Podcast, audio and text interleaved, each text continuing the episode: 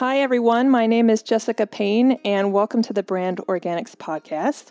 Happy International Women's Day. Um, I think today it couldn't be more fitting. I have a special guest and a pal, a kindred spirit, a friend, an amazing entrepreneur today joining me, and I think it's kind of perfect timing.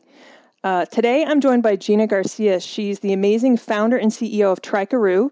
She's an author and filmmaker, and she's a veteran entrepreneur. So, before I just babble with praise, I want to formally welcome you, Gina, to the show. Well, thank you for having me. We have so much we could talk about, I think, for, for hours and hours, but for the purpose of maybe today's episode, I'll do my best to, to, to keep it focused on a few questions. Um, the Brand Organics podcast um, you know, by design, I always try to put folks like yourself in front of my audience to, at the end of the day, to empower them with with information, maybe some inspiration as well. And I think maybe that could be the the, the focus of today. Um, you've accomplished so much in such a short amount of time in your in your life. You're a young entrepreneur with with such an amazing resume. Let's talk first about Trikaroo because I think people are probably wondering or maybe even Googling it right now. Um, can you talk us uh, through Trikaroo and its origins? Because you have a really special uh, story about kind of what gave you the idea, and um, and I think it's it's worth sharing with our audience. Well, Trikaroo is we basically make small footprint electric passenger vehicles, and it all started pretty much. I opened a bike shop right when I got out of the military and a customer had rolled in with a ornate antique pedicab similar to the ones my mom ran in the Philippines. And she ran pedicabs, jeepneys, the pretty much like a taxi service. Uh, like it, it looks similar to like a rickshaw. So um, my mom had told me many stories of her entrepreneurial endeavors um, in the wow, it was in the fifties and sixties. So I thought it was um, a really cool thing to have. So I wound up buying the customers and um, put it in my my bike shop. And from there, people wanted to start renting it for like weddings, private parties, and things like that. Um, and these antique mm-hmm. rickshaws are not something that Americans could be riding on um, without destroying. So from that, I started um, actually going into manufacturing uh, my own line of uh, pedicabs and we actually mm-hmm. operated them throughout uh, the southeast and then from there people wanted to wanted to to start buying these things i created and from that it started organically going from people just didn't want to pedal and, and since people didn't want to pedal i wanted to figure out how to make things electric and because the last thing you want to do is take your two kids out ride three miles down the road and then you can't get home so from that i started developing right. electric electric and i wound up moving it over to southeast asia um, and this was in 2009 for a year and i went to the philippines i went mm-hmm. to vietnam laos china thailand and just kind of explored all these unique different transportation concepts that are are are that are not foreign to their cultures, but as for, foreign to the to the American culture. So I kind of uh, just developed things like that, and ended up meeting some uh, great manufacturers of our electric parts and things like that, and started global sourcing and bringing them in um, to to bring them stateside. And from that, we started building up our own um. And the premise of Trikaroo is all of our uh, all of our products have three wheels trike as in tricycle, and kangaroo, with the being a kangaroo, um, all of them take two. And there's actually more to the kangaroo side, and that goes back to my childhood, but really won't get into that. But but just as far as the ability that um, the one thing that my bike shop show, showed me is that that there's a certain happiness that goes along with like riding a bike and riding your big wheel. I was on my big wheel every single day as a child so basically, I made giant big wheels for adults and to bring that happiness. And let's face it, it's it's better to ride with somebody than ride by yourself. So um, it brings smiles to people. It's the only passenger vehicle that you could ride on the road at 18 miles an hour, take it on the sidewalk, and then drive it into a building. It'll fit in an elevator, and that's taking two people. That's amazing. It's it's funny you. you you hit on a few things. I think what's more American than not than us not wanting to pedal.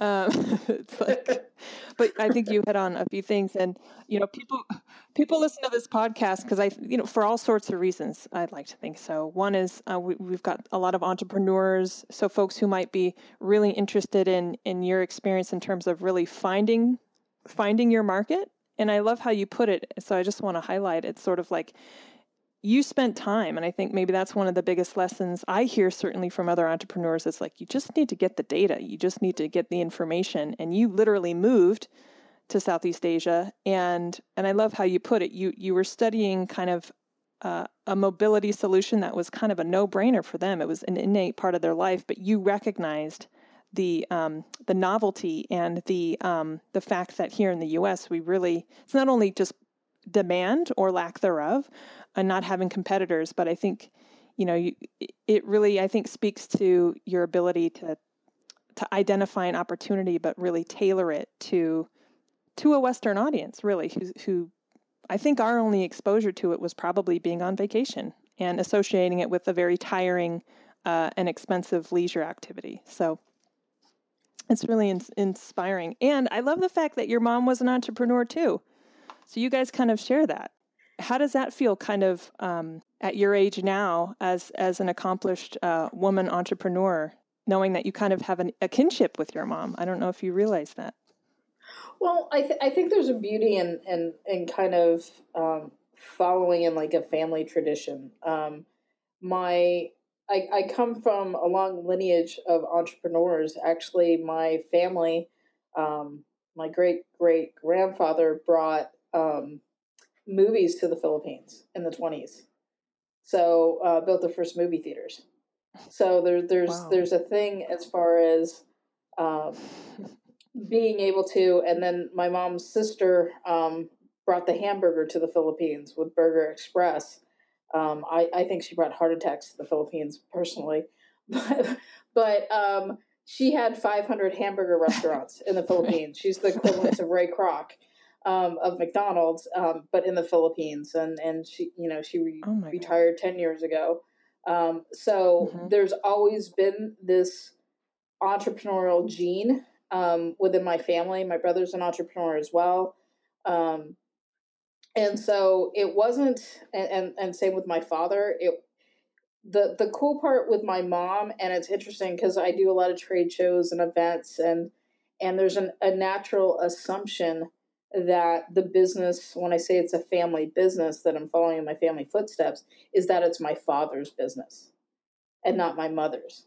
You know, so so my mother co-signed my first loan um, when I got out of the military to open up a bicycle shop, and you know the option was money for college um, or money to open a business, and it wasn't like you have to go to college, even though I went to college it was, well, if I paid for you to open a business, that will pay for your college.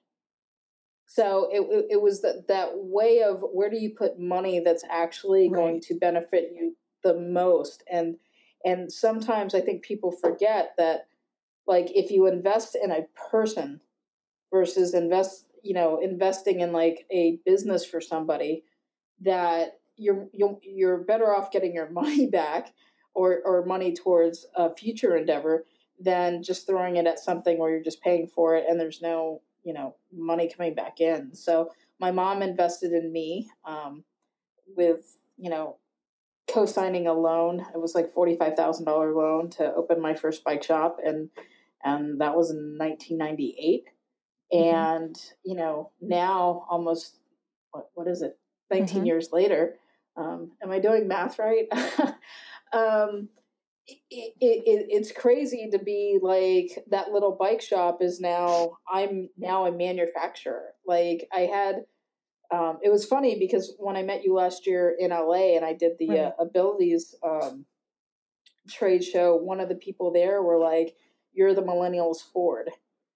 And that was like one of, that's like my favorite quote. And i'm like well what do you mean? It's like you're you're creating the transportation for the the new millennials that is more eco-friendly and even though you know people were mm-hmm. classified as a mobility aid um, i didn't start off with any intentions of making any kind of mobility scooter but you have mm-hmm. to fall into a category and that's I think where people are most comfortable in is putting us into that category. But we have mm-hmm. college mm-hmm. students, we have moms that take their kids to school, we have people at tractor pulls and, and car shows that buy our trucks to get around like the you know area and and, and um, but at, different venues where you're having to walk acres and acres and acres to look at different things from boats to cars to tractors to these kind of events flea markets and swap meets it's mm-hmm. a it's an easier way to get around and see more things let's you know? talk a little bit about um, your audience because I, I think that's a perfect segue to that our audience is is pretty much everyone. It, it's one of those things. It's like when we create your business plan and developing our initial business plan, and we entered a whole bunch of those business plan competitions and things like that. Everybody's like, you got to narrow it. You got to narrow it down. You got to narrow it down. You got to know who your audience is. But sometimes, regardless of how planned out you think your audience is, it's not. And literally, a customer showed us who our audience was, and we got a call, and and it, they were doing the Turkey Rod Run, which is a car show um, in Daytona Beach. And they're like, you know, the car shows are banning golf carts. And I'm like, okay, like, I don't understand why this matters to us, but thank you for your purchase. It's like, well, you have to show you, you when you get there, you'll understand. And we showed up at the this car show. I, I literally bought a small RV because it was a four day event. And I was like, if we're going to be here for four days, I want to at least be a little comfortable. And we went with the intentions. Mm-hmm. We only bought three trikes there. We thought we were just going to be handing out flyers. And then we saw these waves of mobility scooters that were like souped up, pulling wagons, people pulling like on their go go pride mobility scooters, they're pulling their wife on a wagon on the back because they have they didn't know a trikaroo existed. and we literally sold 10 trikes in less in in a day wow. and a half. We had to keep on driving back from Daytona to Orlando, which was an hour drive to go get more product. People were walking up and they were just saying, "Is this charged?" And we're like, "Yes." And they were like, "Just giving us cash." It was the craziest thing I've ever experienced. And so we actually had to pivot our, our business as a company. Um, for this market and and we've we've grown 300% since november um, as a company we've i've developed three new trikes specifically for that kind of arena of car shows tractor wow. pulls boat congratulations shows. thank you thank you it, it's it's been amazing actually and we we had to just we had to do a shift like an, an extreme shift as far as um, you know, we're at events every weekend, and and sometimes you just have to forget about having weekends. Uh, you know, entrepreneurs don't we don't sleep, and and you have to go. You have to follow the money as far as um, it's not always about taking the weekends off, and it's been you know it's been hard for me um, because usually um, I, I I do a lot of activities with friends. I take my mom bowling.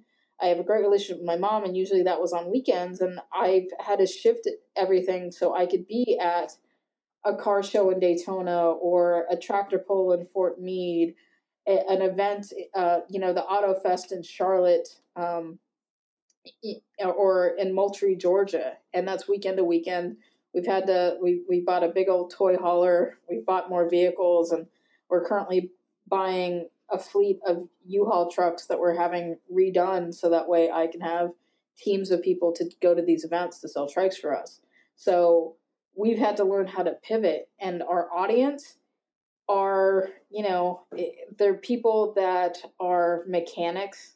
They're people that like to go out and do activities. They're they're RVers, they're baby boomers.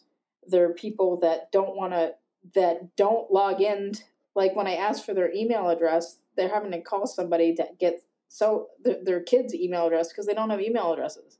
When I ask, can I text them a receipt? They're like, I don't know if our phone gets texts. So it, it, it's it's the, this down home country group of people, and they're amazing, and they got they get the product instantly. Right which which has completely blown my mind because our, our, our first go around with our product were literally moms taking their kids to school and now it's you know uh, semi retired people that are living in their RVs, living the dream. They're in a different city or state every weekend, traveling with their $100,000 cars, you know, their old Model Ts, their old Mustangs, their old Camaros, and they're looking for Corvette parts. And they use the Triker, and they're getting Trikaroos to match their cars. They're like, can you get a custom paint job? And that's awesome. You know, we're building, we're building the millennial vehicle for the people that are, are, are driving the vehicles of the 1900s, which is hmm. crazy. So, Gina and I had so much to talk about, we actually decided to split this podcast into two parts. So, this was part one, and stay tuned for part two, where we dive into some other areas with Gina, um, specifically how she stays congruent. If you have questions for Gina or want to uh, discover a little bit more about her amazing story, or maybe even want to buy a Trikaroo, visit trikaroo.com. Gina also has an amazing um, contribution to a book that's coming out. It's available on Amazon and Kindle. I think it's for only 99 cents. So it's it's it's a pretty big steal. It's called Breaking Through How to Reinvent After Failure. So so I encourage you to check it out. Thank you so much for listening to the Brand Organics podcast. Again, I am your host, Jessica Payne. If you've got questions for me or want to hear a topic or maybe even want to become a guest on the show, visit me at jessicapayne.us or find me on social. Have a great day, everyone. I'll see you next time.